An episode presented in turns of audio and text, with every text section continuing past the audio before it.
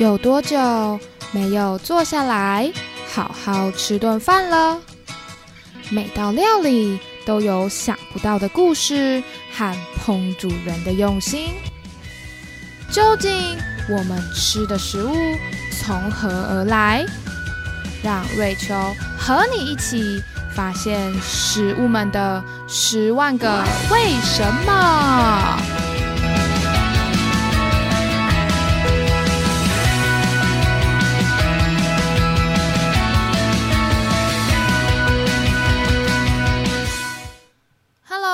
是瑞秋，欢迎收听瑞秋的十万个为什么。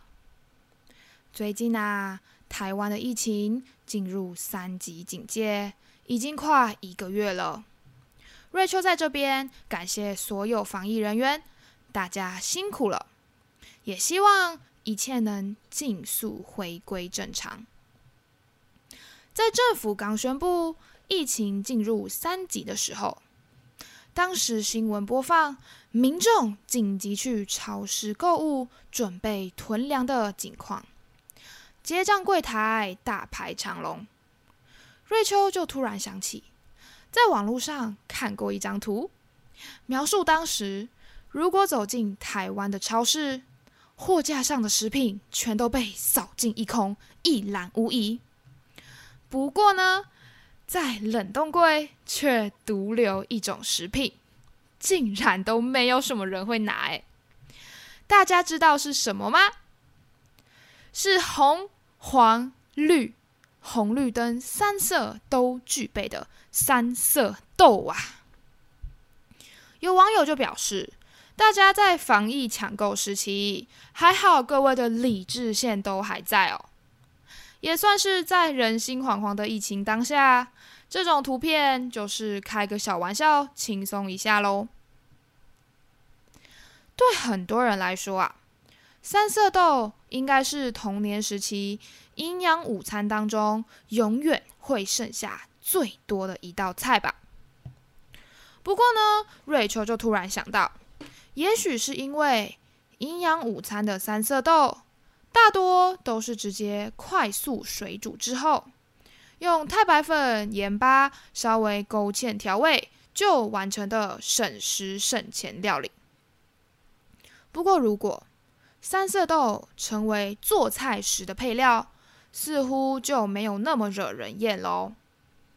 而且这些三色豆啊，搭配了我们的主食一起食用，还可以被吃光光哦。所以大家知道如何让三色豆变好吃吗？瑞秋这边啊，提供给各位一个不错的选择，就是搭配我们的台式西餐。是的，没错。今天瑞秋就要来跟大家说说关于台式西餐的小故事哦。以前呢，瑞秋身为一个穷大学生，虽然现在我也没有很有钱啦哦。有时候啊，我的肚子就好饿好饿，突然很想吃一顿好料的。可是呢，翻一翻口袋。发现，哎呀，怎么只剩下两张对我露出慈祥笑容的国父啊？想要吃得饱、吃得丰富，又不用花太多钱的时候，该怎么办呢？这时候，能够一次吃到大块的肉，还有免费的吐司、浓汤、饮料、冰淇淋的台式平价牛排馆，就成为瑞秋我光顾的餐厅了。不过，以米食为主的台湾，究竟是什么时候开始吃西餐的呢？其实没有很久哦，在西元一九零八年日治时期，日本人为了庆祝在台湾完成了从基隆到高雄的西部纵贯铁路开通，他们盖了第一座西式旅馆。台湾铁道饭店 This 旅馆内的摆设啊，还有餐具，都大手笔的使用英国舶来品。那既然餐具都采用了西式的刀叉，当然也带入了西式的料理啦。可惜呀，当时的铁道饭店还是以接待日本天皇、贵族贵宾为主，是属于有钱人的消费场所。所以当时的西餐是有钱人才吃得起的奢华料理哦。那么当时啊，究竟在台湾的日本人，他们吃的西餐长什么样子呢？根据首岛兵次郎关系文书，一九一五年六月二十四日，台湾总督府官邸在铁道饭店举行的晚宴菜单如下。前菜，各种鱼子酱；汤品，以鸡肉为汤底的法式清汤；头盘，酒蒸鲷鱼佐虾酱；主菜一，马德拉酒蒸烧牛里脊肉；蔬菜，芦笋佐起司酱；饮料，冰冻香槟。主菜二：蒸烧火鸡肉，佐火腿酱汁。沙拉、生菜。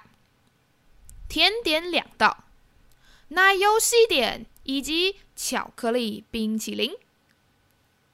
听起来是不是很华丽丰盛啊？可惜，如果瑞秋我啊，生在那个年代，恐怕一辈子都吃不起西餐呐。我们现在有一句话说：“没看过猪走路，起码吃过猪肉吧。”然而，对于日治时期的台湾民众而言，可谓没吃过西餐猪排，倒是看过猪走路啊。毕竟家中养的家畜也是卖出赚钱，或是用台湾的料理方式做成排骨汤、猪肉片之类的。台湾民众对于西式排餐的料理方式，可能没有什么头绪吧。接着，时间来到一九五一年，二次大战之后，美国国会通过一九五一年共同安全法案 （Mutual Security Act of 1951），美元进入，美军也进驻台湾进行协防。当时也引进了美军福利社，提供驻守台湾的美国军人及其眷属一些美国日用品以及各式各样的杂货食品。除了这些，美国人当然也懂得“民以食为天”的道理。对于这群飘向南方的美国人来说，家乡的牛排、咖啡就像黑暗当中的一道曙光。是一解乡愁的最佳良药啊！可惜呢，当时的西餐还是没有普及民间，是一直到一九七零年代，台湾经济起飞，曾经跟香港、韩国以及新加坡齐身亚洲四小龙。当时人民的生活消费水准逐渐提高，渐渐吃得起肉啦。加上一九七二年进口牛的关税调降了百分之十，西式牛排也逐渐渗入台湾大众的饮食日常了。来到二十一世纪的台湾，拜全球化之四，西餐厅就跟其他五花八门的异国料理餐厅一样，已经是一般民众们出门打打牙祭，或是朋友同事聚会的场所。不用出国就能吃到异国料理。不过现在疫情当前，还是乖乖待在家吧。如果想吃什么又不想煮，欢迎叫外送喽。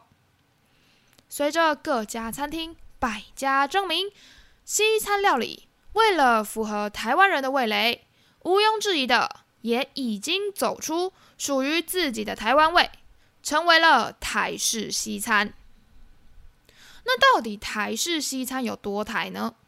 让我们先从传统的西餐说起，相信大家就可以发现台式西餐有多么的接地气了。各位现在可以试着想象一下，有一对新婚夫妻为了庆祝他们结婚满一周年的纪念日，决定上高级西餐厅享用烛光晚餐。两人当天晚上穿上稍微正式的衬衫与小洋装，兴高采烈的来到一个月前就已经预定好的西餐厅。入座前呐，先生很绅士的帮太太拉开椅子坐下来后，先生才跟着入座。两人接着将餐巾弹平放在大腿上，请服务生帮忙点餐。吃西餐的时候呢，无论是牛、猪、鸡、羊，或是鱼虾蟹贝，这些肉类呢，是我们的主角。而在等待身为主餐的肉类上桌之前呐，一定会有的就是开胃菜，还有汤品。在吃完主餐之后，也会有饭后甜点来帮助消化呢。传统的西餐在吃不同料理时。会有指定搭配的餐具，例如吃前菜沙拉的叉子会比较小，面包也要放在专属的面包盘上，用专属的面包刀涂抹奶油。吃甜点的时候，又会有不同的甜点叉，好让甜咸的味道分开来。喝饮料的时候，也各自会有专属的玻璃杯具。从最大的装水杯，到次大的红酒杯，以及小巧瘦长的白酒杯。因此啊，光是一位用餐者的桌前，就会摆上各式各样的餐具哦。不过各位也不用太过担心啦，基本上使用餐具的顺序，记得只要从盘子的两侧最外面的餐具开始，按部就班的往中间使用。过程当中，服务生也会将使用完的餐具收走，因此各位用不着为了使用错误的餐具而感到担心哦。当服务生端上主餐之后，眼前出现的是透着油光的肉排，慵懒的躺在洁白的瓷盘上，盘子的周围还有漂亮的蔬菜雕花。还有主厨用特制的酱汁淋在肉排旁边，当做点缀。轻啜一口红酒之后，优雅的切下一小块肉，放到嘴中，感受酒与肉在口中交融的缠绵，并且优雅的用餐巾轻拭嘴角。吃完主餐之后，还会有留给我们第二个胃的。精致甜点，最后终于完成了一场讲求食物的原味，还有用餐礼仪的西餐飨宴。那说完了传统西餐，再来看看我们的台式西餐吧。对瑞秋来说啊，要如何用两个字形容我们的台式西餐呢？就是爽快啦！是的，没错。如今，台湾的西式餐厅也有上百家了。不过，这边瑞秋主要介绍的是我们台式的平价西餐。由于前面提到，在台湾一开始吃西餐是属于上流社会的社交方式之一，直到一九七零年代，西餐才逐渐的亲民化。所以，亲民的首要条件是什么呢？当然就是亲民的价格，还有能够快速填饱一整天劳累工作之后咕噜咕噜叫的肚子啦。因此啊，平价、还有快速以及高 CP 值的料理，就是我们台式平价西餐的特色了。先从我们台式西餐的灵魂——那块黑压压的铁板说起。铁板的导热速度很快。因此，非常符合讲求快速的用餐方式。台式西餐的铁板能够让食物在上菜之后保持火辣的高温，因此铁板可说是扮演保持食物温度的重要器具哦。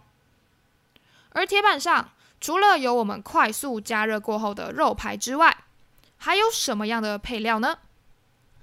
当然就是我们前面提到的，撒上很多人避之唯恐不及的三色豆，搭配我们的黄面或是油面的铁板面啦。说起作为配料的三色豆铁板面，其实也散发着浓浓的台湾味哦。